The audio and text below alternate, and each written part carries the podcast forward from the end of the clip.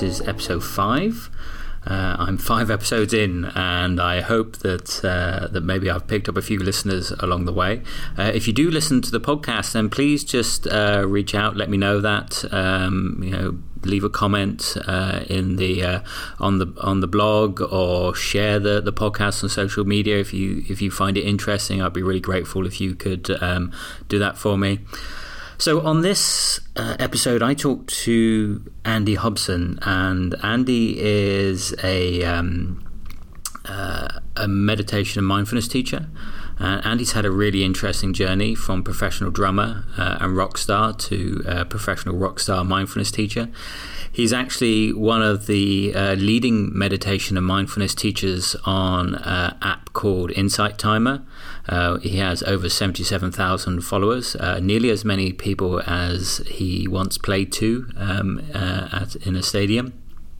And we talk about his journey um, from professional drumming uh, to uh, learning about Buddhism, uh, learning about mindfulness and meditation, to helping children. Um, learn mindfulness and teach mindfulness and meditation to, to children as well. I really enjoyed this conversation with Andy. Um, we really talk about some uh, interesting subjects around mindfulness. We look at some of the myths around mindfulness, what what it can do and what it can't do for you. Um, and uh, he shared some tips uh, around uh, how to mindfully connect with toddlers uh, as well and children, which I thought was really, really interesting and something which I uh, think is powerful for anybody out there, even if you, you're not a parent, um, to, to learn how to connect with, with children. And so, with that being said, without further ado, I'll hand you over to Andy. Thank you very much for listening to the podcast, and I hope to um, see you soon. See you soon doesn't really sound right, does it, for a podcast? I, I hope that uh, you find the, the episode interesting. Uh, until the next episode, thank you for listening. Okay, so um, today I'm talking to Andy Hobson, um, and Andy is a meditation teacher um, and is somebody that I've come across um, on an application called Insight Timer, which I think is one of the, the best kind of meditation um, applications out there because it's not run by uh, artificial intelligence.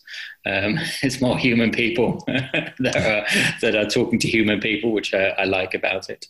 Um, so I thought I'd, uh, you know, I'd invite Andy on the show today to talk uh, about meditation, mindfulness, uh, spiritual journeys as well, because that's something um, that you talk about a lot in your uh, profile on your website. So I'll just give you the chance to introduce yourself, Andy, and, and tell us a little bit about your story about um, getting to this point of being on the podcast with me. Oh wow! Okay, where do I begin? Yeah. Uh, so my story. Well, we we all have a, a story, and, and I hope my story kind of uh, uh, has some meaning to it to people as well. Um, and I hope that um, yeah, I hope, I hope, it kind of makes other people uh, understand. You know, we all have different paths and things as well, and we can all. Uh, you know, the thing I put forward is that anyone can meditate, anyone can learn mindfulness. Um, there isn't a kind of spiritual person with a spiritual journey. It's just we have a life and we make decisions within that life. And uh, often they tend to lead uh, to, to things we don't quite understand because uh, after a while, life, um, the material world can be a little bit difficult to work with. And there's, there's another way to look at it. Um, anyway, so my story, do you want me to start from the kind of how I got into meditation and mindfulness and I don't know. Start from wherever you want to start. Okay. Um, all right. I'll, I'll start from the right from the beginning. So, um, well, I always, always remember um, at school uh, when I was when I was kind of secondary school, I was always have this question that how do I know I am me? I always used to just think in my head, how do I? How do I used to say it to my friends as a kind of joke? It wasn't a big thing. How do you know that you are you? How do you know that you're not me? And it, it just to baffle me, just now and again, used to pop into my head. Um, and I guess I've always kind of kind of just wondered who are we, what are we doing, you know, why are we here, and and I've kind of seen everything from a kind of more from a philosophical kind of standpoint, you know, mm-hmm. especially school. You know, I kind of I challenge school quite a lot, and uh, I challenge teachers, not not in a, in a nasty way, but in a kind of you know, why are we why are we going to learn this today, um, and then um, and then you know that didn't really kind of change anything for me. It was just a, a question, uh, and then my my dream really was. Um, I love music. Music's my passion, and um, I play the drums from age ten. And I want to be in a rock and roll band. Basically, that was all I wanted to do. I want to be a rock star. And I just held that dream. And, you know, I kind of followed school and I ended up going to university and I, I studied music and I did art, the arts as well. Mm-hmm. And um, then I decided to come take it a bit more seriously, and I went to a drumming school in London, and uh, it was just a, house full of drummers all learning together. And it was it was that time where um, one of the guys in the house uh, lent me a book of meditation. Just said, "Oh, it's really good for focusing, for staying." because um, we were, you know, we were practicing for kind of six hours a day. It's very geeky, uh, and I just read this. I thought this is this is really interesting. Um, you know, especially with um, we had to do a lot of um, kind of assessed performances and things like that, which is a strange thing to think about, really looking back. Uh, and you know, you get nerves for that kind of stuff. And I just thought, how can I? I play really well in practice, but I don't really play that great. You know, when I'm under pressure or I think I'm being assessed. So the meditation aspect of, of being kind of present, being noticing just what you're playing, that really helped. Uh, and again, I put that to the side for a few more years, pursued my dream. Uh, and then I got very lucky and I got into a, a sign band uh, we signed to a, a, kind of a UK record label, and we got to um, do all the great stuff you get to do: tour around the world on a bus, play big venues. You know, we got to play places like Wembley Arena and uh, like tour Japan and Australia and all sorts. So I kind of got my dream quite early. I was to age 23 and it was just uh, it was it was amazing. I kind of for for at least six or seven months, I'd say, you know, I thought, oh, this is it. This is life. It's it's it's here, and you know, doing what I loved. Uh, and then it started to turn a little bit um, a little bit sour, as it often does with the music industry. And you know, we stopped getting on as well, and you know, the kind of the shiny surface of the whole world kind of started to to not look quite as shiny. You know, the music industry. I was a bit disheartened about how it all ran. Um, and, and it, then it kind of then it seeped into it seeped into our our creativity as well. And that's when I really started to go, oh, hang on a minute, you know, don't touch the music. You can do all the stuff around it. Um, and the bass player in the band, uh, we were both really into philosophy. and we, um, everyone used to go out and go drinking and, you know, staying out late. And we used to go home and uh, go back to a hotel and either uh, talk a bit of philosophy or watch Blue Planet with David Attenborough. Rock and roll lifestyle. it was ridiculous. I mean, you know, we embraced a bit of it, but um, we like to chat, and we, you know, we kind of we saw we saw through it. We kind of saw through it, and we thought we know where this is all going. Uh, mm. and I just loved getting up a bit early and waking up somewhere new and going for a walk in the morning. Um, and so I really got into that, and then I I was really dissatisfied. I was getting really kind of stressed out about the whole situation, particularly as we stopped touring and I had an a whole year really uh, of not doing too much, just rehearsing now and again, writing songs, and a lot of thinking time. Um, and in that time, I feel I felt like I needed to go somewhere else. I needed to that kind of that seeking thing within me went right. You know, you've got this opportunity now to really discover something. So I attached myself to a, a local Buddhist center, mm. and I kind of went to a local the meditation group there, and then I kind of I did some courses with them. I actually learned about Buddhism, and the course I did was called "The Heart of Wisdom," which is their kind of key teaching on emptiness. Mm. Uh, so it was, a, it was, quite a kind of rocky, but it's a kind of a kind of tough start. It was, a, it was jumping off the edge of the cliff kind of start because uh, it's pretty deep stuff. Uh, I really liked it. I didn't get so get on with the religious aspect of it, um, but I really just I just felt that this is offering something that kind of fits more with what I'm questioning in life. You know, why are we doing what we're doing? Why are we suffering? Um, you know, why with all my best efforts do things end up not being as, as rosy at the end? Mm-hmm. And so I followed this for, for a long time. And actually, um, we went touring again and they used to send me cassette tapes of their, their teachings and things, uh, of the, the course I was doing. I'd listen and I'd have a bit of homework to do. So it was a strange, strange time, but I really enjoyed it. The fact that I had you know the music and that that was going on but i had this kind of little secret. I didn't talk about it much this kind of little secret world where i was kind of delving into like the meaning of a life and you know what is the the meaning of phenomena? What what is this stuff around us? Who are we? Mm-hmm. um, and then and then the, the, band folded and i kind of moved back to london. And then i went back to suffering a bit more. I thought no stuff you know the, the Buddhist stuff wasn't for me.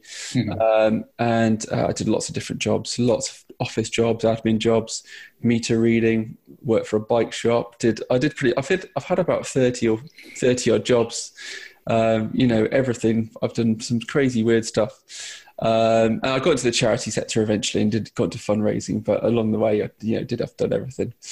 Um, and around that point, I started I started to suffer from depression um, because I, you know, the jump from this world of of the music world and the kind of the freedom that you have with it, although it was mm-hmm. quite stressful.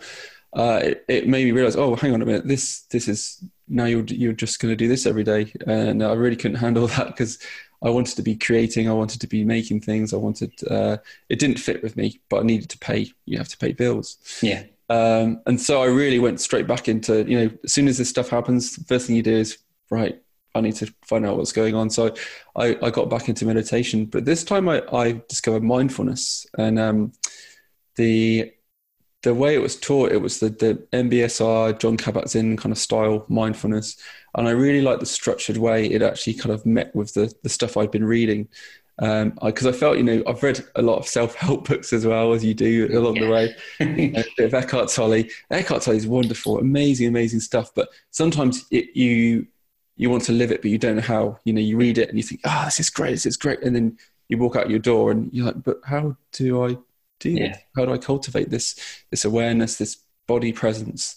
Um, and so I um, I really like mindfulness, and I did a mindfulness course, an eight week course, uh, and I just thought, wow, this is fantastic. This is this is real food for for our mind, and it's um, it's actually a a way that anyone can uh, connect with themselves more, get a bit deeper understanding of what's going on internally, and actually have a slightly different relationship with life and and you know how they meet life and how they work with you know all the stuff that happens.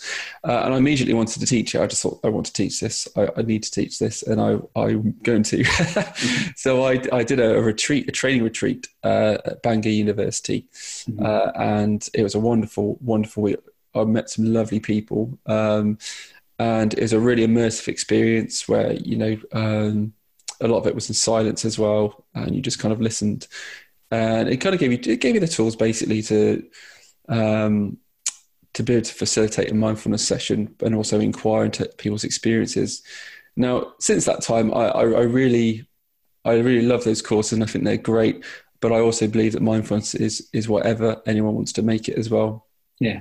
And I really don't think anyone should have any ownership over how it's taught or anything like that. I think the, the per- it's to do with the person and the person having their own practice. I think that's the most important thing, and, and being able to teach from their own practice rather than you having to follow guidelines. So I've got I've taken what I what I needed from that course, and um, then I taught mindfulness from what from what I find helpful. Mm-hmm. Uh, and then from then, so I, I kind of changed jobs. I was working in a managing a bicycle shop at that time, uh, and uh, doing some crazy stuff. And we were doing lots of exhibitions in like UK and a bit of Europe, and building bikes. I learned how to build bicycles. Didn't know how to do it before, but um, and then then that kind of came to an end. And I, at the time, I was volunteering uh, with a charity um, called Kids Company, which have sadly disbanded now. Uh, I was doing volunteering and doing some drumming in one of their centres, and um, this was my kind of new passion as well. You know, working with kids, I suddenly thought, you know, this is great. These, there's so much need in the world. What can be the most meaningful thing I can do? Um, and eventually, a couple of years of, of, chatting with Kids Company and saying, you know, is there anything I could do within the organisation? Um, they they were really keen for me to do a role in a primary school managing uh, a service, a well-being service. Um, so I um, I left that job and I went and uh, and I would suddenly one day I was in a bicycle shop underneath a, a cold railway arch. Next minute I'm in a, a room setting up a therapy service, painting a big tree on a wall and getting it all ready for uh, for that. So um, and that was a, that was a, I did that for six years um, through that and another charity, um, and I started to integrate mindfulness into that, teaching that to the children. Mm-hmm. I mean, I was working, you know, I was very much supported by um, psychotherapists, and we had a big team around us, which was amazing. Um, and I also did a lot of training during this, for the first three years um, around child mental health, which I still continue. It's very important. Um, but we were working with, with children with, with the hardest, most difficult lives, and um, not even in a you know in a state school uh, in a really nice area in London. Uh, and I was just, I just couldn't believe the the scale of it. You know, we had about thirty children in therapy. Um, children on waiting lists, and families, you know, uh, you know, on the brink of poverty or in poverty. Um, and I really got a feel for what was happening in, in this country. You know, um, you don't see it. You just, you know, I'm not working in schools in that way now, and you, you suddenly it's it's not in your in your awareness. So it, it, almost it doesn't exist, but it's so it's really there, and it's in every school, and it's in every family, um, and too many families as well. Um, so anyway, I go to the side. So, with, um, so I started teaching mindfulness to, to, the kids. I mean, I was given a lot of the kids that really had really strong high needs. You know, mm-hmm. a lot of neglect, a lot of domestic violence. Very sadly, uh, a lot of family members, older members involved in gangs, and you know, there's all sorts of, of, of things around that. Uh, and these kids were really scared. There's a lot of fear for good reason. I mean, some of them had had had their houses broken into in the night, and you know, these are seven, eight year old kids, younger as well. Mm-hmm. Um, so I thought, what can I do? How can we work with this with mindfulness without making it a prescriptive thing? You know, kids have to learn mindfulness. I, I really wanted to learn from what would help them. So I, I kind of started to create a little course that they could do for kind of five or six weeks, either in little groups or just just one on one. And it really worked around um, recognize, connecting with their bodies, understanding fear, understanding being okay with it, um, and imagery. I did a lot of things around imagery, around drawing and art, and the ways to bring what was you know in art therapy. I don't know if you if you know much about it, but a lot of it is about um, using imagery and, and, taking something and bringing it outside so you can actually see what's going on, which is very much what mindfulness is about in terms of stepping back and having a having a look at what's what's there from a little bit of a distance with a bit of space. So I was kind of integrating the arts and mindfulness together so we could work with it and go, oh, wow, that's that's scary. You know, that's pretty scary. What's going on there? Tell me about it. Okay, and could you, does that show up in your body anywhere too? Oh, right, mm-hmm. wow. Uh, and then we did techniques and we, we learned some breathing and we did, it was lots of games and silliness. You know, the sitting down meditation part was actually a smaller part of it. We didn't do too much of that because a, a lot of the kids, they just found that really difficult to close their eyes. But um, I um, yeah, and wiggle and run around. You, you yeah, exactly. be running around the room. Okay, that's not working. Let's just pretend to be seaweed or something instead. uh, and I absolutely loved that role. Uh, it's very demanding, and um, in the meantime, I really am telling you my whole story here. No, no, keep going. It's, it's fascinating. Uh, in the meantime, um, so I um, I started. I did a, a kids uh, mindfulness training course with Mindfulness in Schools project. And again, really great course. And I just took what I needed from that as well. Um, you know, I wanted to, something to be accessible for every child. Uh, and, lo- and there's some great children's mindfulness courses out there, but um, they're, sometimes they're written too much by adults and they, they're kind of still a little, little too uh, academic or uh, a bit com- complicated. So I wanted to make something really stripped down uh, and simple.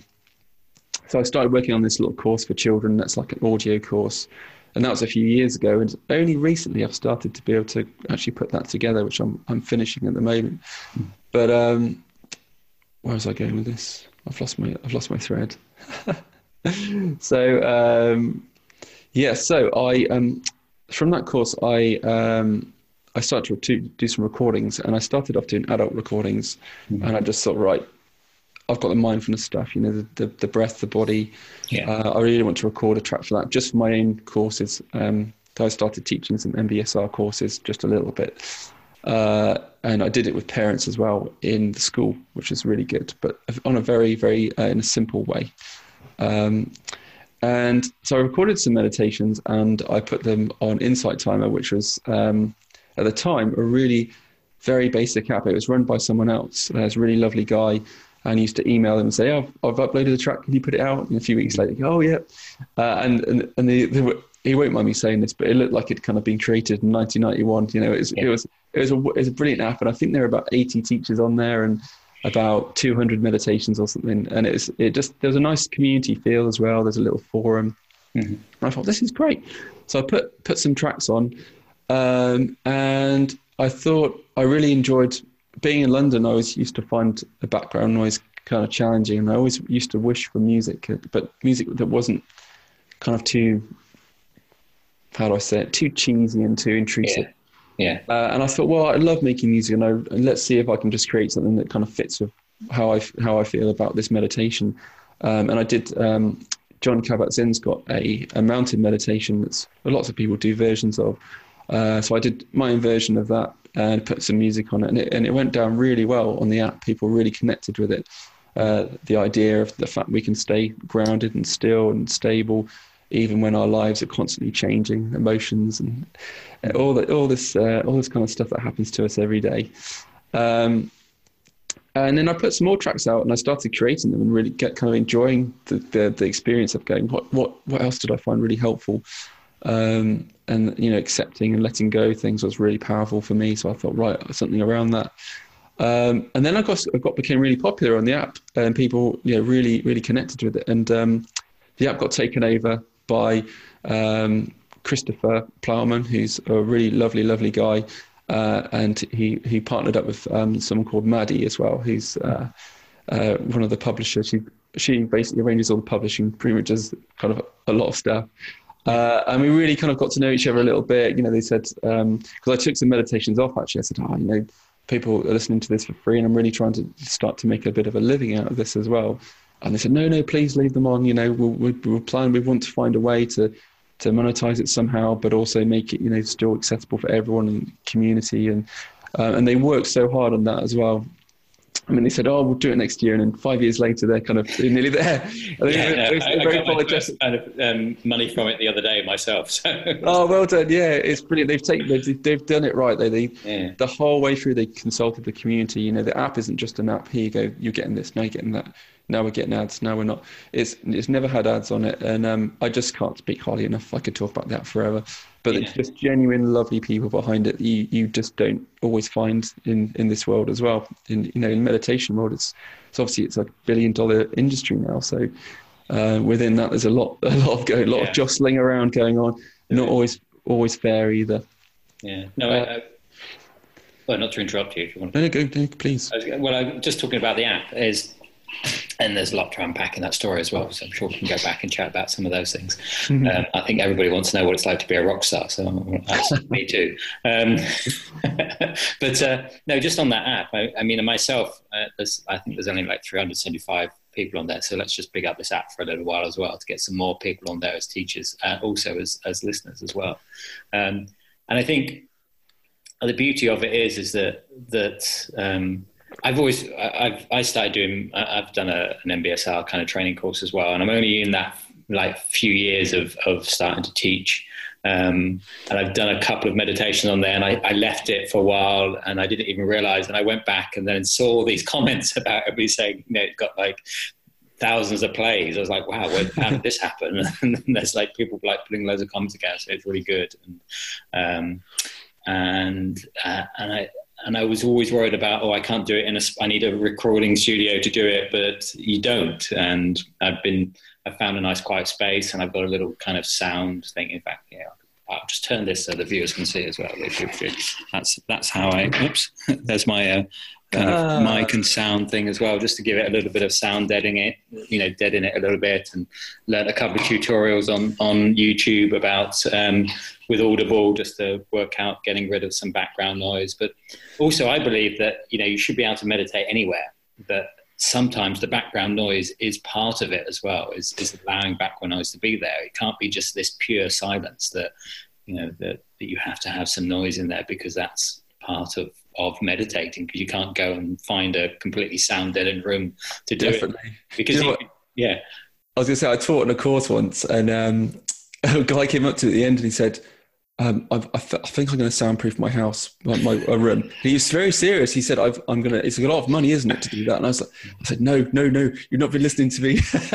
he's, he's, dead set. He's like, I've decided it's too, it's too much noise. My meditation is going to, it's going to work and I was I was really surprised, but um, I talked him out of it, thankfully. Yeah, no. So so now, um, and there's this little voice inside of me that you know that internal voice you get when meditating a lot, where just you know this that voice that is coming from that place that that is not your your your small mind, it's your big mind. It's the it's the thing that's guiding you, and it keeps telling me, look, put some more meditations on Insight Timer. Keep saying, like, yeah, no, I need to start doing it. More meditations, and I always used to worry about you know what oh, I need to do my own, but you can take somebody else's meditation and just put your spin on it. There's no there's no copyright around it. You know, you can take the mountain meditation and say, okay, well, I'll do my version of it. I'll do my version of leaves on the stream, or I'll do my version of open awareness. And you know, and, and people will come to you because they want your style and your voice and how you do it. You know, because people like you and some people like me, and and that's the beauty of it. But there's never any but I notice on the on the comments, it's always nice comments. It's always lovely comments that you know. And if people do have some feedback for you, it's always nice feedback. There's no kind of like this is terrible. It's like oh well maybe you could try thinking about this or I didn't like this part of it. But there's never anything that's nasty, is there? It's like a nice little um, community that's out there. Well, I haven't come across anything that's been particularly kind of bad. I think it might be just be meditators. They're just kind, compassionate people it's it's a bubble actually. I was thinking about that. You know, things like Twitter and all the you know all the social media. There's always you know so much negativity on those things. And uh, Insight Timer, you know, you've still got a huge range of people listening, um, but you just never get bad comments ever. Like nasty, you know, there's nothing. There's no no one has any reason to do that, um, and that's lovely. It's like, it's a lovely bubble to be in. You go into it. You know, it's a nice. And I always think you know people have just done a meditation. You know, probably the in the kind of kind of purist of mind, or, or maybe not. Of course, we all finish meditations thinking, "Well, that didn't do anything." Yeah. So again, you know, yeah. my mind's even worse. But you know, people they're in a slightly different state. You know, they they've let themselves be still, and to whatever extent. So they and those those comments they write are, are from that kind of place of of you know real kindness mm. you know, that comes out. Which is the beauty of meditation, mindfulness, isn't it? that sorry allows you to get to that space. But you know, sometimes I have meditations um, where you do get to that really nice, peaceful space, and um, you think, I want to get back there again. Yeah, you come out of it, but it's also realizing that that space is accessible to you all the time. That that it's just you don't have to come to. It's not something you have to come to in a in a formal meditation. This comes back to mindfulness. Can be anything you want to, and, and it can be something that you can just access. Once you've learned how to access it, it's available to you whenever and that's what I say to my clients as well in coaching when we're meditating and, and coaching is that you, know, you don't even have to meditate to access that space. It's available to you already. This this nice, peaceful, emptiness space that you shouldn't be afraid of. That you can go sit in it, and it's and it's um, it's a place of refuge for you inside of yourself. Absolutely. Um, yeah, I mean, um, I kind of I became a dad a couple of years ago, and uh, your meditation practice changes a lot. Then you have less time, yeah. And within that, you know, oh, you know, how am I going to do this? Uh, you know, I'm, I'm too tired to meditate, or just don't have time.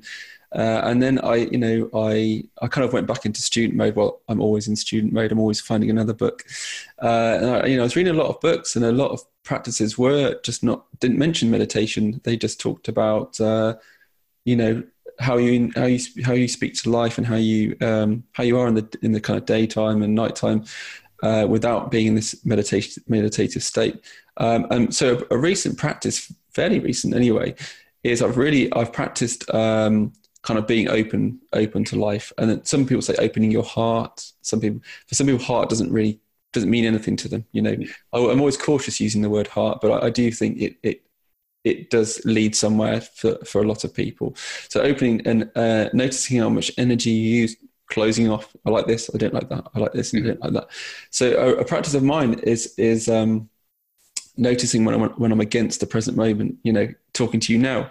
Mm-hmm. Is there any part of me that's against being here talking to you now? Okay. Mm-hmm. And then what I do, I relax my shoulders and I just relax and just go. And that's it. And it's really simple, but it's really effective. It's just like let go of that, even if it's a slight feeling of oh, I need to get on to the next thing, or mm-hmm. uh, you know, do I need to say, you know, do I need to say something else? That kind of feeling of not enough. Um, that's my practice. Is a, it's, and it's been so. Um, it's been actually really, really changed a lot of things because, firstly, I'm more. Um, I have that intention as well that I'm going to just notice how I am, how I'm relating to moments, particularly the difficult moments when I'm trying to get my toddler into a car and he's he's not doing that, you know, okay, that's okay, That's release, and it really changes your experience. I I, I teach, it, you know, all the comments I write um, on Insight Timer at the moment, particularly the course I've got on there on depression. Mm. I, I speak a lot about that, about just you know, okay, meditation can be challenging sometimes. Why do why don't you just try just check in. How am I relating to now? Okay, can I relax this this amount? Release. Um, because I've noticed when you meditate, the times when you do have those moments of complete calm and it just feels like you're it's, it's a strange thing to say, but you and the outside world are a bit kind of one. You know, you, mm. there's, there's harmony. You're you're looking, you're seeing, you're taking it all in, and there's no there's no judgment. Um, that's when you're relaxed as well. Um, and I always say that there's there's no, you know, you don't have to relax. You know, that's not the point of meditation, and you can feel tense, and that's absolutely fine. But um, it's it's worth it's good to have in mind that relaxation is is kind of letting go to life and just go okay I'm with it. Even if tension's still there, it's just ha- having that kind of allowing uh, approach just to relaxing. Yeah, no, I, I completely 100% agree with that. I think um, the, I started practicing that more as a kind of an everyday thing when I read um, The Untethered Soul by Michael Singer. Have you read that? Ah, yes, yeah, it's great. Book, isn't it? It's a really good book. He was talking about just being open all the time and it was just something that I started practicing of just like, okay, I'm just going to be open. Um, and and I, I know what you say about opening your heart, but it's just for me, it's about opening my awareness and, and allowing my awareness to be as wide as possible. Um, and if I'm and I practice it more when I'm walking outside. So if I'm walking outside, I just I go to a space where everything is completely open, and I, I'm just allowing everything to come to me instead of reaching out and grabbing it. And so sound sights really wide vision. I notice if you have a really wide vision that that's something that really calms you down as well. Just you know instead of having a laser beam uh, focused on something. I, I, try to practice that more. And there's you know obviously there's times where you just you know you don't and thought or you're you know i think there's also this misconception that that if you meditate all the time that you're going to suddenly become this zen like perfect person that's never going to get angry, that's never going to get frustrated, that's never going to feel irritable, that's never going to get lost in thought. Um, it's just not true. That's that you're going to have days where you're where you wake up, or you can have a couple of days where your your emotional state's down. But more and more you practice this, that the more you realize that it's it's just an emotional state, and not to see it any more than that. Oh, I just feel down. Yeah, and it could be just because you haven't eaten right in the past couple of days, or you've had an hour's less sleep, or there's a thought that that's created something that you don't know, and you then start creating a story around it. So for me now, it's more about okay, I'm just going to allow that experience to be there, and I like that, not resisting the experience because if I resist it and I struggle with it, then it just gets bigger. Whereas if I just say, okay, well, it's here, I feel like this at the moment, just allow it to be, and I used to be somebody that used a lot of um, uh, drugs like marijuana. That was my kind of go-to anti-anxiety drug um, because I get massive hangovers. So alcohol never really did it for me. Um, but weed was was one of those things that I used to go to all the time to resolve the anxiety. Um, and uh, I'm a pretty anxious person. I can I know that about myself. I, I, get a lot. I can feel it inside of myself. I get anxiety all the time because of my background um, and, and trauma when I was young. So I know that that's something that comes up. And it really was meditation that allowed me to say, okay, well, I don't have to fight with it. I can just let it be there. And I don't have to put any story around it either. I can just notice that that's, that's who I am. I'm quite a sensitive person. It's not something that I need to change about myself or avoid it because it will go. And then in the next moment, I'll have another experience so I can just experience that instead. That's, uh, that's such a powerful thing you just said, you know, that, that, uh, you know, when people have anxiety as well, they, they, they don't want it there, of course. It's a, not a pleasant feeling. And there are so many judgments around having it, you know, especially if you, you start meditating and yeah, I've been doing meditation for two years now. I'm still that anxious person. Hang on a minute. I'm supposed to be this, this person now, but I'm still, uh, I'm still that guy. What, you know, uh, and then, then, then you, you realize, oh, I am that anxious person and that's all right. I'll be that anxious, you know, this, and it is because, you know, obviously we have lots of different childhoods and uh, there's an unbelievable amount of things that can happen to us in our childhood, whether we have a seemingly good upbringing or bad. You know, it's we're we are brought up in relationship to others, um, and we carry that stuff around with us to whatever degree. And, and it and it does it makes you know who we are. You know, we, have got we've got personalities and um, ways we approach life. Um, and yeah, I, I, I, guess I'd say I'm I'm an anxious person uh, as well because. Uh, in, in certain situations, but I'm aware of it. You know, social situations, big social situations, mm-hmm. I know, but it doesn't stop me going out and chatting to people, and it doesn't.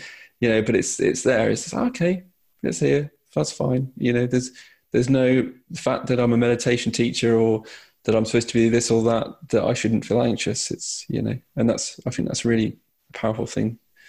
Um, but um, uh, you were saying about working with emotions as well. You know uh, how they arise, and I think I read I read the other day that an emotion generally shows up for about 90 seconds or something. Yeah. And then we've got then when we've got to do something with it, most of the time we go, oh, emotion, I feel sad. Oh, this is awful. What a terrible day. Feeds your thoughts. You know, my life's terrible as well because I'm feeling sad today. Uh, and, you know, Thich Nhat, uh, Thich Nhat Hanh talks about the second arrow.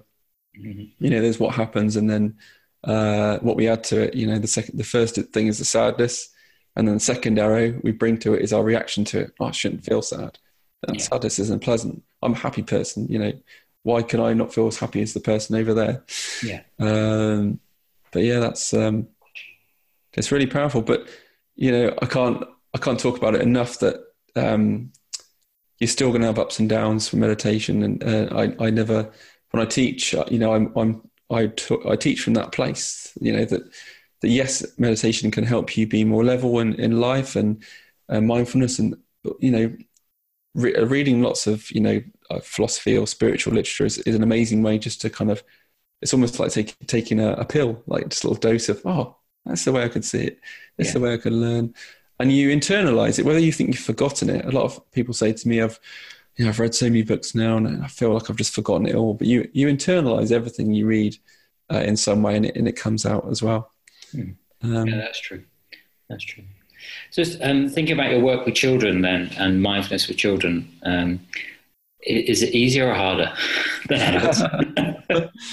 oh, I don't know. It's it's fun. It's a lot of fun. It, you have to think a bit more.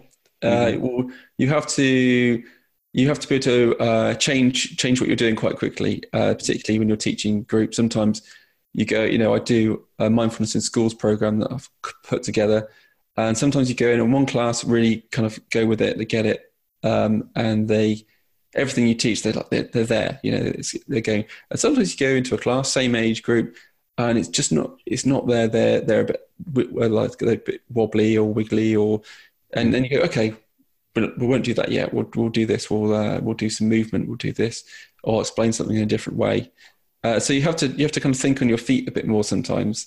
Um, but the, when you if you work with a group over several weeks, then you know it's, it is easier because you're, you're you can kind of stay with the practices and see what comes out. Hmm. Uh, it's when I do kind of one-off workshops and things. You kind of think, how can I kind of make, make the most meaningful uh, session for them?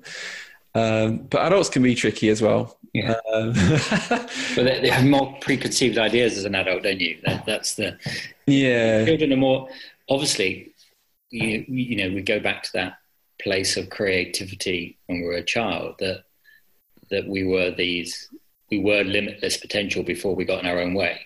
And uh, and I know I mean also there's children out there that have gone through really difficult things and difficult um, uh, experiences but they're more naturally resilient than you are as an adult because by the time you get to an adult you've put a load of language around it and beliefs around it whereas as a child you can probably move them through it a little bit quicker than you can as an adult I would yeah, I think they're. Um, I mean, they're generally more curious and open, um, and um, it can be. I mean, fun's the element. Everything, everything has to be fun for me. I'm, you know, if it's fun, uh, we do lots of stories, and even with the, the, older kids, the year six kids, I get a puppet out, a dog puppet, and I'm like, look, you might think you're too cool for this, but I don't think you are, so we're doing it anyway.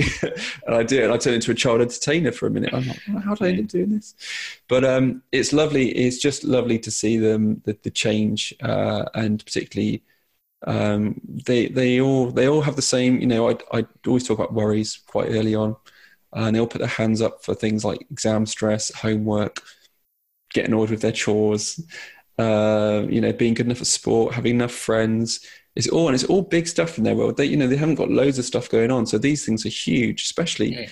you know, getting your homework done and, and, the worry of not getting it right the next day, and uh, and you know, it's not just a few children; they, they all have this. Um, so this, this is why it's so important, I think, to teach to teach meditation and mindfulness. Um, but not all children not all children uh, connect with it. Mm. Um, so when I teach, I, I mean, I teach teachers as well. So we do a session on a bit of neuroscience um, for teachers because my worst, my nightmare really is that you know I'm enforcing mindfulness on people. You know, sometimes you sit with a group of teachers and you think, "Oh, I'm sorry if this, you know, you, this doesn't mean anything to you, but I hope you take something that will help you, you know, to de-stress." Uh, so I teach a lot, a bit of a lot of science. It always goes hand in hand uh, with the research that we know. There's lots of claims about mindfulness, of course, that aren't quite quite on the on the mark. Mm-hmm. Um, and then we talk about how you can use it in your day. And then I do a second session where we talk about um, how they can bring their practice into their day, and then how they can use mindfulness to relate to children in a different way. Um, it's a little difficult because it's also taking ownership for their their part in it. Um, and I think ninety, I think ninety three percent of teachers are aware that their own stress will affect children in the classroom. There's some statistic I can't remember where I've got that from, from my head somewhere. Yeah. Uh, but it's it's true, it's true. Mm-hmm. Uh, but yeah, so so taking a bit of ownership and understanding who the part of the child you're talking to. And it's it's it's quite a big ask actually for teachers, but I just think the awareness of that, that when when a child is is having a meltdown or having a, a tough one, when you're talking to that child, you're talking to the kind of monster in them rather than the child. You know, you're speaking to that monster from a place. Um, and I teach this a lot to parents actually that uh, you know when a children child's having a meltdown, uh, you know they're having a tantrum. What a lot of parents do is talk very calmly it's okay, I can see you're upset. And really, what you're doing is you're leaving that child on their own. You know, you're putting them up on, a, on top of a mountain and going, "You're what you're doing is way off off the chart. I'm staying down here." Yeah. Um, so I always say, try and meet them. And this is from the training that I've done as well. Uh, meet them at where they're at. So if they're up here, you know, shouting, then you, you shout, but you're doing it calmly. You go, wow, you're really angry. Oh, you're this is too much for you. You know, to a point. And then they, oh, right, here you are. You're with me now okay, mm-hmm. and then you can bring them down from there, and then down they come. Uh, not that's always. Really, that's a really nice um, tip there because I, I, you see parents that struggle with that, don't they? They struggle with with tantrums, um, and I think when my daughter, my, my daughter's 17 now, so still happens. it still happens, yeah. but, but, you know, I, I'm I've always been a calm person with her anyway. So, but well, I, that's good too. That's good. I naturally, but I do naturally sort of raise my voice and mirror it back. If uh, so, I would raise it. But it, I think the important point there was the language use, wasn't it? So you can have a you can have a loud voice, but your language can be different. Yeah, yeah. definitely. Yeah, your language is is is, is from a calm place or from a helpful place, speaking to, to a part of the child that's that's kind of having having some difficulty. Mm. Uh, yeah, I wish that you know all te- all parents should be taught all this stuff really, you know. But um, but um, so yeah, I teach. So I teach teach a lot of that, and then we talk about. Then I, I give a set of meditations to the the teachers to play in class because a lot of them don't really want to have to do a guided meditation themselves, and then I I don't I think it's a big ask to, to expect them to have a meditation practice. I always hope they do, but they do a couple of audio courses with me, um, and then I teach the kids. So I teach the kids all about it, and we work through. We have a few sessions, and and there's a chance to kind of teach the kids what might come up, and you know they sometimes have a meditation, they feel sad, and we're like, oh, okay, let's talk about that. What's it like when we feel sad when we meditate? Where's it come from? Um, and and then they kind of go off and they and they listen to they have a meditation when they first get in for three or four minutes just to settle in let go of their morning. Hmm. uh, they have one just after lunch if they want to um, and they get to decide. That's the most important thing. They they work with the teacher and they make their own little meditation plan decided on the whole class. Hopefully they do. I have to check with teachers though. They've not just gone, right, you're too noisy, listen to this, um, which I'm sure happens, but that's fine. Yeah, it's better than just shouting. Uh, and then they have one at the end of the day, and there's some other nice ones. And, and this is kind of forming the basis of the audio course that I'm doing called My Peaceful Place, mm-hmm. which is I'm very excited about, which has come about from some schoolwork and some mm-hmm. therapeutic work. Um, and I really hope the schools and children and families will listen to it um, but um, so that that's uh, so they go away and do that, and then I get I come back for a booster session just to check they're all still doing it. Hmm. Um, but it's um, it's it's a fine, it's a fine balance to get schools on board because they're so busy. Teachers have got so much on already, um, and you don't want it to be an extra thing they have to do. I, I really try and make it something that's there for them, yeah. uh, and it's not you know an extra plan they have to make. Um, so I've, I try to keep it as light as possible, but um, increase the likelihood that they'll they'll use it every day and they'll in some capacity and the kids will get to use it. Uh, but I also I also have a plan B for all the kids that don't want to do it. You know the kids want to keep their eyes open or just don't want to meditate. It's not for them or there's too much going on inside.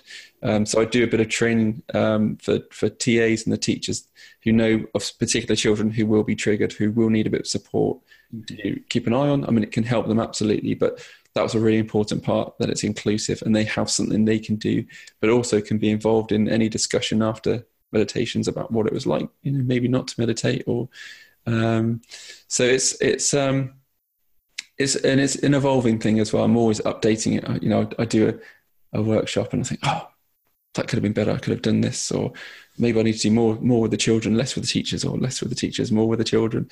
Uh, so it's, it's, always a balance um, that I'm kind of trying to find. Mm-hmm. Yeah. So he said there's some myths around mindfulness and meditation. Let's discuss them because um, I think that'd be interesting for anybody, for my one listener. Um, you know. I'm going to listen back to this. Hi, John. How you doing? Thanks for joining us again. Um, but you know, but it's just interesting because there are a lot of myths, um, and it beca- it's becoming something now that you can see there's a little bit of fatigue about it as well, isn't there? Which I think is a shame, but also it's natural and the commercialization of it and mm. but you know this is this is what life is like it evolves isn't it and there'll be some things that come out of it that are great and there'll be other things that like oh well that wasn't the idea but yeah now um, yeah, it's, it's, a tricky one because um, you know I always, always feel sometimes I have to apologize. Um, there was a time when you go into a school and uh, you do a course and no one really heard of mindfulness, so you could, you know you talk about it and, and no one had that fatigue. But I think because it's you know in schools now in education it's been talked about a lot which is great. It's, it's fantastic. There's an awareness. But then there are all these all these claims that come with it. Uh, mindfulness is everything. It will cure everything. It'll do everything you know if you're if you're depressed it'll completely you know help you and cure you uh, whatever that means. And it's it's um yeah it's it's sold to be uh something that's not well it it can absolutely obviously help all these kind of things. But i think it's just it's put kind of really high up and people think expect a lot a lot from it especially when they first start out so yeah. uh, i think you just have to be a little bit cautious and then the, the science research there's so much amazing scientific research there but people take a little bit of research and they don't look at you know how detailed the findings were um, what kind of numbers it was with um, and they state it as fact you know and i can't actually think of any absolute solid examples. But some of the some of the um, the neuroscience. I mean, we know you know we know that uh, meditation can increase the grey matter in your prefrontal cortex. That's been done. That's been really researched.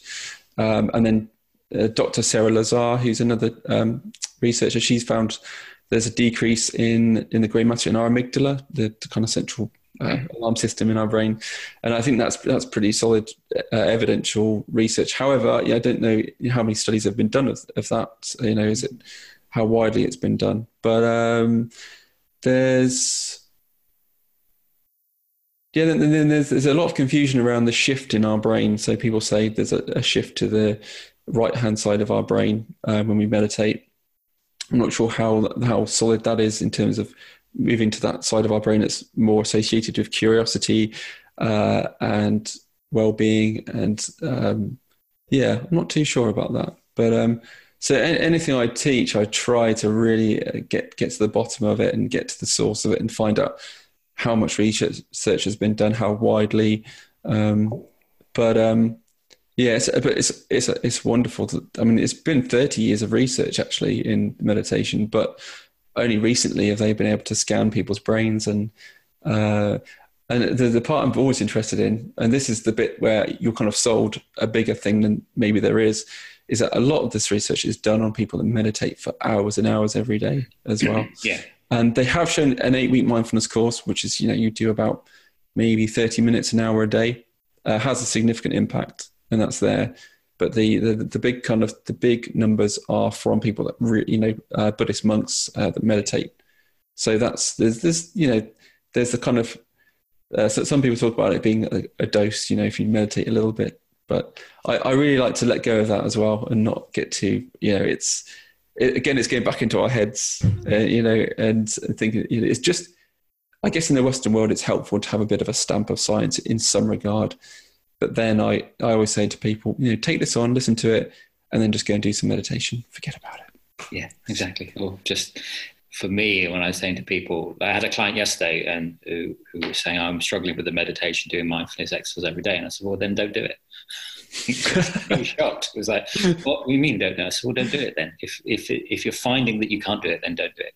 Go, I said, mindfulness is just about, I said, go for a walk in the woods and allow your mind to wander um, and be present while you're going through the walks and see what's coming up with you. Just notice that you're thinking, notice that you're having an experience, that you're having some emotion going on, and try not to push it away. Or just ask yourself, where's my mind right now? I said, there's no, like you said at the beginning of the chat, there's no kind of big secret to it, there's no big tool or tactic. It really is just about asking yourself that question what's going on for me right now? Where am I?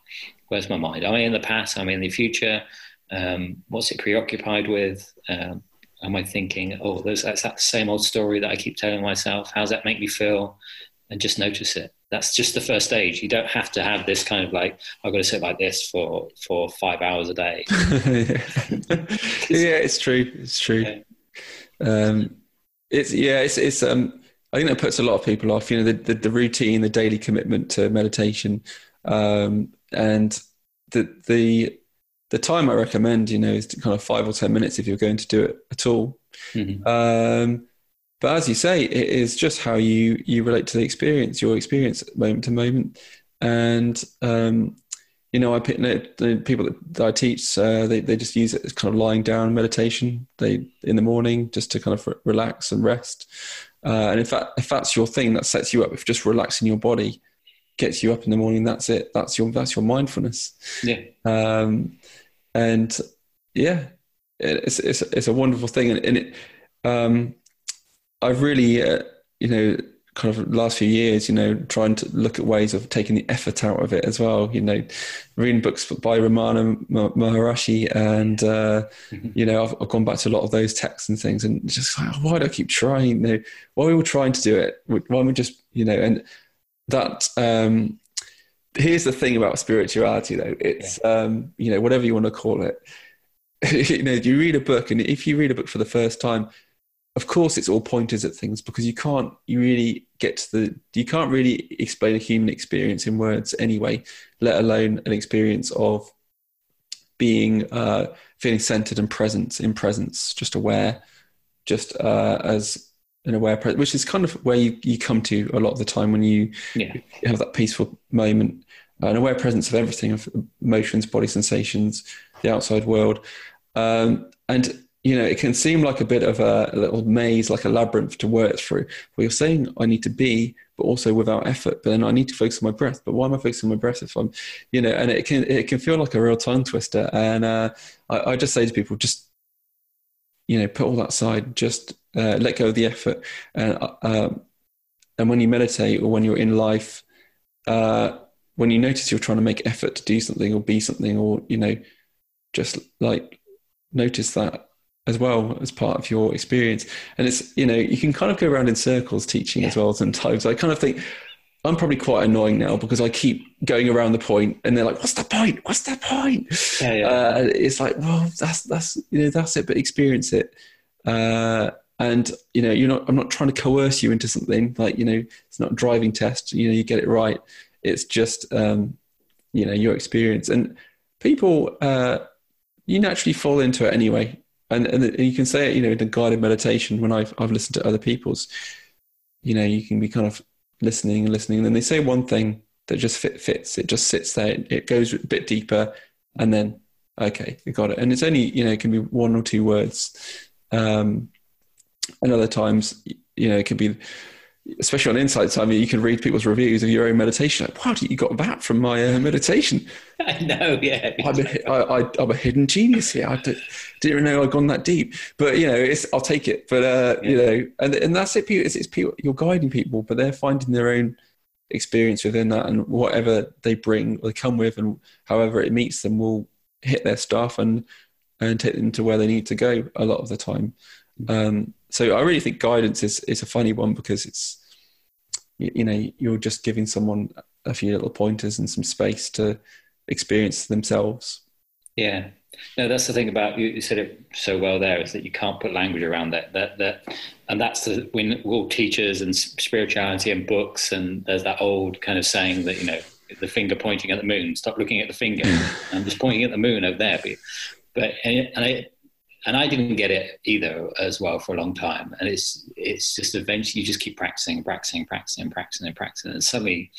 Um, I had a big perception shift, uh, sort of a few months ago where I came into that perception shift of like, ah, because you said that like, you get to that point where it's like, this is all one thing, I'm connected. And you sort of find that space now and again, and the, the kind of boundaries with yourself fall away. Um, but then I had that perception shift, shift where it just all came, you know, just like, ah, this is actually all one thing. And I felt it in a, in a normal kind of moment. Um, I'd read this passage in the book about it all being meaningless. And I thought, and I was like, oh yeah, actually it is, it's all meaningless. there's, there's, no meaning to it whatsoever. And I'm just putting all this meaning onto it. And then, and then there's this whole perception shift of like, ah, right now I get it. It's like, and there's a difference between sort of knowing it intellectually and and seeing it from that place. You know, I mean, we come to that place, and you go, yeah, it is all one thing. It's all inside of me. Whatever this is, whatever I can see, is actually all inside of me. It's not outside of me. And yeah, you lose it and you come back to it. You lose it and you come back to it. You can find it in go meditation, but you can't put a language around it. You can't put words around it. And when I'm explaining to people, I'm tr- you're trying to talk to them about the formless, which is the spirit. It's it's formless. There's no form to it. That's why we call it a spirit. That's why it's called the ghost. That's why it's you know it's that part of you that you can't actually explain that you've got to sometimes get in contact with to see life in a bigger bigger way. That it's that's it's the container for you, and then if you can drop away your language around it, then you can see that it's a container, and, and from that place you're you know, you're a bit more peaceful and rested and happy, and you can tap back into it. But for me, I think there's a big disconnect in life that people are not are not realizing that that they have that place they can go to. And I think there's a lot of you know there's a lot of language around it that people don't like. You know, you talk about spirituality with people and they go, "Oh, spirituality! I don't believe in God. I don't believe in that." It's not, well, it's not about that either. It's about mm. just connecting with that bigger part of you that's a little bit timeless and formless and whatever word you want to put around it. Um, but uh, definitely, you can. Um you know, there's some, some people that just just uh, they they kind of like what you do. yeah. That's great. You teach that. They'll never do it. They never. You know, it's just not in. It's not in there. You know, um, I always say, oh, you probably just need to suffer a little bit more or something. It's a really horrible thing to say, isn't it? yeah. Or just you've you've probably had a bit, of, you know, a little bit of plain sailing or something going on. But um, you know, it's funny the times you do turn more into meditation. You know, uh, if there's a, a, time where I'm very busy on a particular project and meditation's kind of going to the background a bit, you know, and then I think, well, why am I, why am I making such a strain out of doing this when I should be? This is all part of the journey as well. Um, but yeah, it's it's it's just there's lovely moments where you do just feel connected, uh, uh, you know, amazing, and you, and then you think, why did I not? Why do I not always feel like this? Yeah. Um, you know, I've even you know kept caught myself smiling. I sat in a, I remember sitting in a room once doing meditation, and I kind of ate my eyes at the end. I just looked around me. You know, it was kind of a dark room. It was a grey, rainy, you know, winter day. Uh, I just found everything amusing. I thought it was all hilarious. I'm like, what am I doing here? I'm just looking at look. There's a chest of drawers. That's I was like, this is ridiculous. It's really a weird realization. And then it went. So my mind crept in and started analyzing it oh, you're laughing at nothing. um, you know, like in Buddhism, they talk about, you know, the, the laugh of the big belly Buddha, you know, and I kind of thought of that, you know, it's that time when you just stop taking life so seriously. Um, a bit like a child, you know, just completely present, completely curious. Yeah. Um, and we do, we just attach this serious thing, you know, life is, life is hard, you know, it, there's no doubt about it. You know, we have bodies, we have pain, we have suffering, we get old, of course, yeah. we die. Yeah. Uh, and um, we imprint all this this seriousness, you know, we can still we can still be have a light touch to life, but still help people, still read the news and hear about, you know, the hideous stuff. We can take that stuff in. It's all part of our life. Mm-hmm. Um, we can regulate how much we look at the news and be interested about why we're looking at the news, of course but um, and we're not we can't deny you know the, the suffering in the world but at the same time within our our worlds, especially for, for us in you know Western world, of course, you know we we have to. Um, I was uh, Henry Henry Thoreau in, in, the book Walden talks about you know just all we need is food and warmth and shelter, you know, mm-hmm. and we we've created our lives around um, all these other things like our status and our importance and having more money than we need really. Um, um, but in, you know, Henry Thoreau writes about I think it's 18, 1800s and the, the farmers farming all this land. They're like, why is it, why is he farming so much land uh, when he could just feed, farm a small amount just for his family and he'd have all this other time to do other things, but he, he feels he needs to. And you know, I think we farm more land than we need. Yeah, i get, get to a roundabout point. I just started reading that book again, so it's it's kind of in my in my head. Um, but yeah, I just think, can we? Is there a way to enjoy life and and kind of touch what happens a little bit lighter and go with what happens? I mean, um, yeah, yeah, let it unfold a little bit more. Um, and I think also we have a natural innate ability to to come back to a place of peace and rest in us. That the the system, whatever you know, inside of us, is is actually self regulating, and we speed it up with everything, and society speeds it up. And that if we just um, let go of it a little bit more, we could just come back to a nice place of rest, um, and it's not that difficult. And we're probably more naturally resilient and um, happy than we realise. That and most of it is just we keep pressing the accelerator pedal in our head, don't we? It's like, oh, I need to. but it, if we just notice that we're thinking, that we can just come back to, we can let it go and just come back to a place of rest again. Um, Definitely. Um, I teach a I teach a drop in class, a meditation class. Mm-hmm. I've just started it up recently, and uh, it's interesting. You know, I've got um, all these plays on Insight Timer and whatnot and followers and stuff. And uh, it's actually quite hard to get a meditation group going, you know, get enough people. Tell me about it. I've, I had, I had, I, here in Brussels. And yeah, I, I, had one the other week. Well, it was quite nice, just two of us. I thought, this is really funny. You know, you've got all this like people all over the world. And it, it's it kind of like disconnect a little bit between the online world and, you know, your, yeah. your community. And I'm trying to do more in my community. But I did talk about that, you know, the amount of energy we, we spend trying to make things be our way. Mm-hmm. Uh, but actually, our bodies are doing it all for us. They're doing everything. You know, yeah. there's more intelligence in our body than we could possibly, you know, put to a project or to an idea. Um, and you know, I just said, look, just let your bodies get on with it. They're doing your body's doing a great job. Just you know, leave it alone. You know, yeah. um, but obviously not always easy. You know, things happen yeah. we don't like. Um, I came across the, the, Three Principles by Syd Banks um, in another podcast that hasn't, uh, you know, a couple of guests ago. Um, have you heard? Have you read him? I've not. I've not actually. No. So yeah, no. I'm I'm converted already to his his yeah. way of thinking about it, um, and I it's one. It was interesting because it was a therapist that I was talking to um, on it uh, as well, and he said that you know when he came across it, he was like, "Oh crap, I can't, I can't do, I can't I can't not do this anymore. You know, I have to do it this way. Uh, makes so much sense. So um, he talks about um, basically that innate ability for us that the body just knows what it needs to do, and we, our mind knows what it needs to do, and we just need to let go of it a lot more and allow it to do it. That, um, and and uh, we're struggling with it so much. So his three principles are uh, the principle of mind, so universal mind, uh, universal consciousness, and universal thought. And so universal mind is this, you know, whatever this innate thing is behind us, this innate intelligence, this life force that we have that, that moves through us, that animates us. You know? And if you want to call it God, you can call it God. If you want to call it the force, you can call it the force. If you want to call it life, you can call it life. Whatever you need to call it, you know, whatever wrapper you want to put around it. But there is something that that animates us and pushes us through. And you know, and even if you're a complete atheist, you can also agree that yeah, there is something that, that is making it all work um, and we don't have to put so much around it. So that's like universal mind. And i think in buddhism it's big mind little mind isn't it? So yeah yeah. Gross mind. yeah and then there's the power of consciousness which is your ability to be aware uh, and then the power of thought your your ability to create thought. And those are our gifts. Those are the three principles that every human being has uh, mind consciousness thought and then from that we create our experience. So we're all having an inside out experience. We're all living at life from a from the viewpoint of our thoughts rather than the, the circumstances. So it's not the circumstances that are causing me to have a reaction to something. It's my thought about the circumstances that's causing me to have a reaction to something. Know, it's not the traffic that causes me to be frustrated. It's the thought about traffic that causes me to be frustrated. And uh, you just realize that these are the three principles. There's no, there's nothing other than that. Just realize that. Realize that I'm creating my internal experience.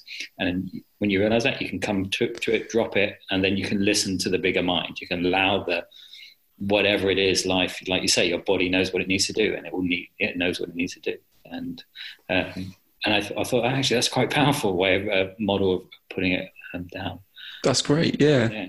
It's uh, it kind of it kind of sits with the Michael Singer kind of way yeah. of things as well, doesn't it? The kind of uh, it's not personal. You know, whatever's happening here, you know, is as relevant to you as what's happening over on the other side of the world. It's just because it's in front of you you take it personally. Yeah, it's just impersonal. That, that then he, Syd Banks talked about as well the personal and the impersonal. It's not, it's not personal. Nothing's personal. I know my my father died when I was nine, and that was, you know, I built a whole story about that and why did this happen to me, yada yada yada. But it wasn't personal. You know, it wasn't. It's just it just happened. This is when you come to that shift to realize, well, I just put a load of meaning around it. It was just an event. Yeah. And yeah, it was a terrible event. It was a terrible circumstance, but it's my thinking about the event that causes me to have the problems, not the not the event itself. I've created the story internally myself, so you know if I can let that story go, then I come back automatically to a place of more calmness. That's it, and yeah, I mean, you know, we we uh, you know, event like that. Obviously, it's you know, you internalize it. It's huge, and that's all natural. You know, the sadness, the suffering, uh, you know, the feeling, all the feelings that come with it. Um, but yeah, it's over time, you know, the, the story and then our, our thoughts about it. And, um, you know, things, things pass through. We're, we're, supposed to kind of, you know, feel grief and, and loss and all those things are all natural. Um, but past that, you know, it's, it's kind of, it moves through you. It it's, becomes part of who you are. And then the next, then there's the next thing, you know. Then there's the next moment and another thought will come up and you know, I'm having another experience. So there's no point in, in sort of trying to hold on to the last one. It's just like, well, let's see what the next one is. Um, mm-hmm. And it's not saying I don't have to act on thoughts. I can act on the thoughts I want to act on, um, but I act on the ones that are going to take me in a direction that I want to go rather than acting on the ones that I know are just going to keep me stuck or take me down a route I don't want to go because you never know what thought you're going to have in that moment when something happens. Do you? I mean, that's it. That's it. Um, and it's it's a really important, particularly uh, now. You know, there's so many people have um, a real lack of self acceptance, or they have a lot of self doubt. You know, even the most kind of uh, creative and most kind of uh, you know amazing people, they talk about how they've had doubt in what they're doing, and um, and that kind of you know that that stops people from taking risks and blocking what they do. You know, if I um, you know, writing a, a, a course for children, you know, there's self doubt kind of is part of that. You know, is this is this the right meditation? Will this work? Will this work? Uh, but if I listen to all of it, you know, I just sit down, stare at a computer screen, yeah. you know, and just go none of it. But then if you let the creative trust in yourself, let the creativity move, let the thoughts happen, question what you're doing, which is healthy, you know, make it better. Um, but you know that kind of thing about writer's block or um, people feeling that they can't move forward in their lives is, is generally because they have too many self doubt thoughts that are stopping them from uh, just going with going with something and, and actually feeling it's all right to run a risk and it's all right to fail as well. It's all right for it to be, you know, create something that's you know just isn't isn't great, but it's you've, you've expressed yourself in a way, yeah, and you've it's out there and you've learned from it and you you move on to the next thing. But, yeah, um, have you seen some of the creators on YouTube? Um, you know, what's his name? Is it P P P. Pi Dwight, or the Swedish guy, Pee Wee Drew or something like that. so he's like one of the biggest, like the top three. And he does, and I watched a video of him the other day with these pig headsets on and him in a, in a, um, uh, in his living room climbing over the sofa. And he actually said it there. He says, like, the thing is that, you know, not worrying about the quality in your videos means that you can do it anywhere. So I could do this video in a bunker, nobody would care. I quite like that. We have all these thoughts about about it, you know, that that um, that you know all those self doubt thoughts, and it, and he's just. I think if you even if you don't like the way he does videos, and you find it very, um, you know, it's like, oh, what's the point of this? He's just doing, he's talking about memes and things like that. But it's like he's still going out there and creating. He's still got over that fear, and he's getting millions of views. And um, if anything you can take from that example is that, well, I can do it. You know, yeah, I do it, and that, and that's we're living in a time now where we have so much opportunity and abundance, and and you just go out there and create something, create it. You know, why not? Um, because the people who don't like it will be the people who will never will never like it. So I know it can be. You get harsh criticism sometimes from people. yeah. Uh, you know, you'll get a, a, disparaging comment, but it's not about. It really never is about you. It's about their thoughts that they're having in that moment and the way, and then they express them. um, I think that's always the biggest fear. Is you know, for me, it was for a long fear, like doing things like this, like doing the podcast or doing the meditations and Insight Timer where I was just like, what if I don't get a good rating? Or what if somebody gives me a dislike? yeah. Oh, we are constantly uh, yeah, being judged and, uh, and yeah, and uh, familiarity, familiarity helps a lot. You know, things like this. You know, an interview. I think I did one of first kind of uh, Skypey type interview a few years ago. I remember being really nervous about it, thinking, "Oh, you know, this is huge." yeah I've got to talk, and you know, I've got to start talking about all the things I've I've been doing. Um, and then you do if you familiar, and your brain, your your mind comes to rest because you've you've got that kind of understanding. Um, and then you, you kind of trust, okay, well, whatever comes out is going to come out, uh, whatever, you know. But um, it's it's when it stops, you know, that first step, you know, that the, the, the thought of, you know, a few years ago, the thought of me running a, a class was, you know, terrifying. I, I, was in my head, I was never the I was always the quiet one in the group. You know, if I was in a in a on a course or something, I wouldn't put my hand up. Same at school. Uh, and if you hold that narrative close to your heart, then that'll be it. You think, well, no, I can't. I don't. I can't do that. I can run a group. I'm, I'm not organised enough. And then you try it, and you know it's a bit scary. Um, but you know, with if if your if your heart's in it and you really want to do it, and you know you plan enough, and you go ahead and you do it, and it's it's there. I mean, my first my first mindfulness classes I think were pretty terrible. Sorry to anyone that did one. They yeah. didn't flow at all. It's like, right, now we're going to do some mindful eating. How was that? Okay. Anyway, almost like, can I just get my manual out again? oh, I'll have to ask you something. You know, uh, they didn't flow. I mean, the, the, content was all there, but the, the flow wasn't in the kind of, I didn't, I kept, I was quite rigid, I guess, to what I was yeah. teaching. you must learn this today. Uh, and then fast forward, you know, I've kind of swapped things in and out and all sorts of things, but, um, you know, it's funny how you, you know, you, you get used to it. You know, we get used to things and why there's, there's nothing's changed other than you've done something once before and your, yeah. your mind changes. You're still the same person that was doing it the first time. Mm. Uh, no, I had the same experience with coaching when I first, my first kind of like paying client. Um, and I look back now and I'm like, wow, I'm sorry. that person's still in Brussels where I live and, and, and, knows my partner. So when they talk, they say, "Oh, how's Gary? I, you know, I'm really, I've got a lot out of the coaching. It's really helped me." And I'm like, "Really?" Because when I remember back then, I was. Oh, they got they got what they needed from it. I'm sure. Yeah, exactly. I'm sure it was great yeah, they, they got what they needed from it. And at the point, people came to your class and they got what they needed from it. Uh, let's um, um, segue back to the rock star in this because there was a point there that, that thought came up and you said you know, you're really nervous about doing a mindfulness class. But what's the largest crowd that you ever played to then? Uh, I think it's probably, there was one in Japan, uh, Summer Sonic Festival, which was pretty huge. But I think we, I think Wembley Arena was I think it's about seventy five thousand. Wow, that was the because we did a lot of we did Glastonbury and a few festivals. So I don't know if, if we got there, but yeah, it was a lot. Um, and so why why was that okay and not a mindfulness class with six people, or ten people, or whatever it was? I think it's probably because I've got a fortress in front of me, a fortress of drums protecting. Oh, yeah. uh, and I, you know the drums, the drums is complete. yeah, exactly. The drums, I, I, the drums are just home for me. They always have been, and um, you know, of course, I got fear, you know, anxiety. Mainly, I want to play really well. You know, I want to be able to fit this little. I want to feel this fit this drum fill into this song today.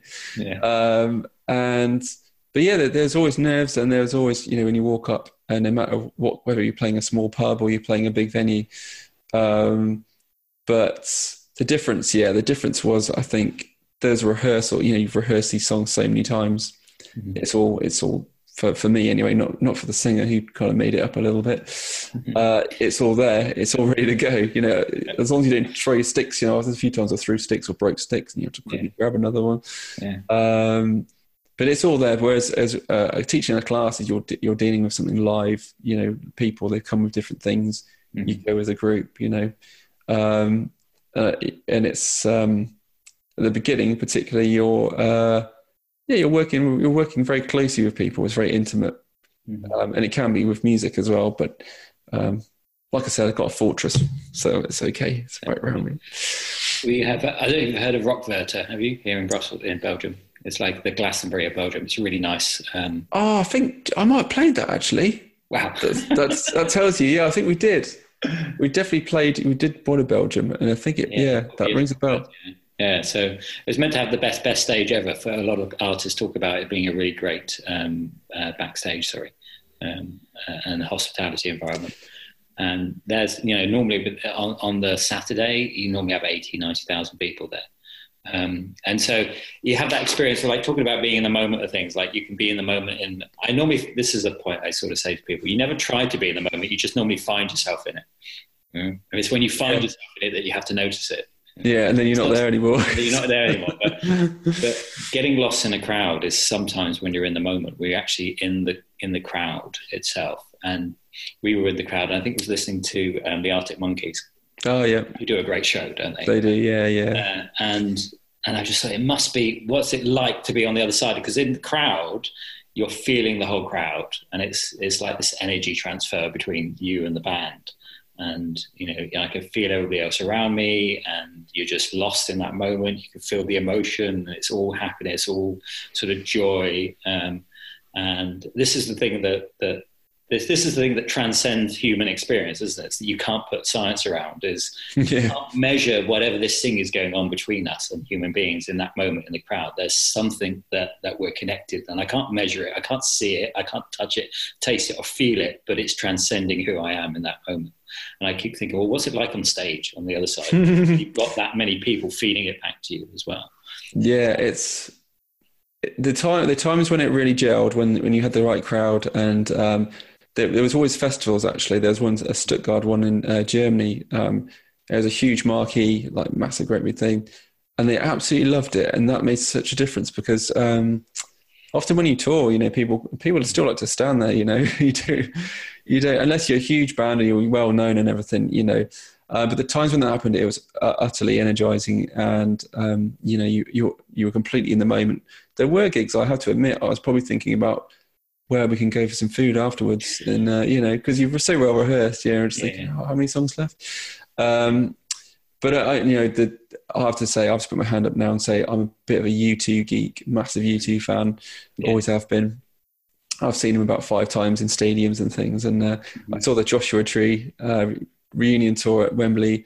Uh, that was absolutely that's a spiritual experience for me. That was just unbelievable hearing those songs uh, and there's something about that. Uh, a, you know, it's a religious event almost. You know, there's all these people here for one band. They love that band, mm-hmm. and the the music just takes you into a place of absolute presence. You're, you know, the world outside disappears, and you're there.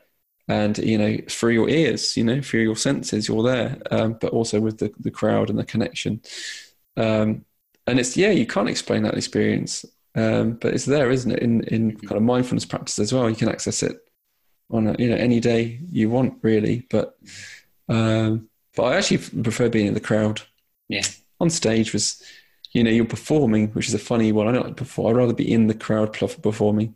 Mm-hmm. um but yeah i i, I can't uh, i would never say that that wasn't an exhilarating experience to be at you know especially the best thing about Wembley actually is the sound system on stage is so incredible. Mm-hmm. You feel very, it feels very intimate. You you have a, such a very close monitor system. Going into music territory here, but it's yeah. uh, it's it's absolutely crystal clear, and you know you play a lot in a lot more of a um, reserved and more calmer manner than you would in a small venue, which is you, you're kind of struggling to get the sound. Mm. I found it was a very. Uh, I probably played the slowest I've played actually, because it was it was all there. So that's interesting. You know, when when there's clarity mm-hmm. uh, in sound and clarity in our minds and things, we can we naturally fall back a little bit and, and kind of sit on the music. Oh, well, there, there you go. There's a wonderful metaphor for life. I did that. Yeah, I dropped it in there. you just dropped it in there. There's like, you know, actually mindfulness and, you know, it's wonderful when we when we, we slow down, there's clarity. We've got this wonderful feedback system because that's what you're talking about, the feedback system. Yeah, yeah, our, our senses, yeah, sensory senses. system. And, and we're in the moment, we get this feedback moment with clarity and then we can just drop back into the music for life. There we go. That's it. That's, that's, that's, that's the meaning of this whole podcast. Yeah. drop into life. Drop parachute into, in yeah drop into the music of life and and uh, that's where your spirit will be good well let's leave it there then because um, we've been talking for over an hour and uh, it's been really, really great to talk to you, Andy. It's been it's been a lovely conversation. And it's been a pleasure. Yeah, no, it's lovely to hear like all your experiences as well. You've trod similar paths in some ways. I think everyone does in some way. I think we do. Yeah, there's this kind of like yeah. We, I won't start another conversation about it, but generally, yeah, the same sort of path. Finding, trying to find something, going down certain routes, looking for seeking something, and then coming to a point of like, oh well, I don't need to seek anymore. I found it because it was all actually inside of me. But again, that kind of you know, again that ironic thing that everybody says and suddenly when you get there you realize it. it's like oh yeah now i understand now. It's it's all inside of me. I didn't have to find it. It was always here and i've gone outside and looked for it but actually it's here. And, you know, i can sit with the music of life. So thank you very much for for chatting. Um, thank you. I'll put some where can people find you on social media?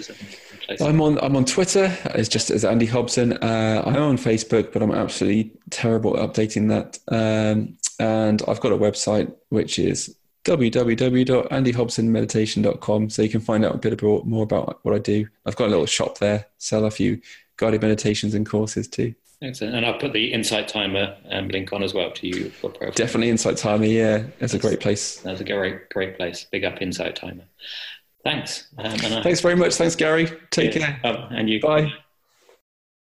So uh, that's it. I hope you enjoyed the podcast. Um, thank you very much for taking the time to listen to the podcast. Um, if you've got any feedback for me, uh, good or bad, um, anything you'd like to see in future episodes, anybody you think I should be talking to, um, please just drop me a mail at uh, Gary Bridgeman, sorry, at uh, GB at garybridgeman.me. That's gb at garybridgeman.me.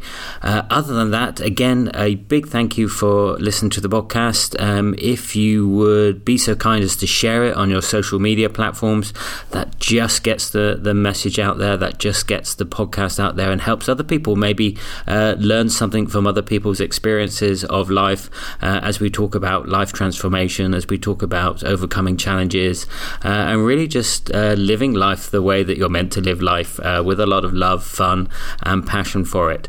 So until the next podcast, thank you again for listening, and I hope to see you soon. Bye bye.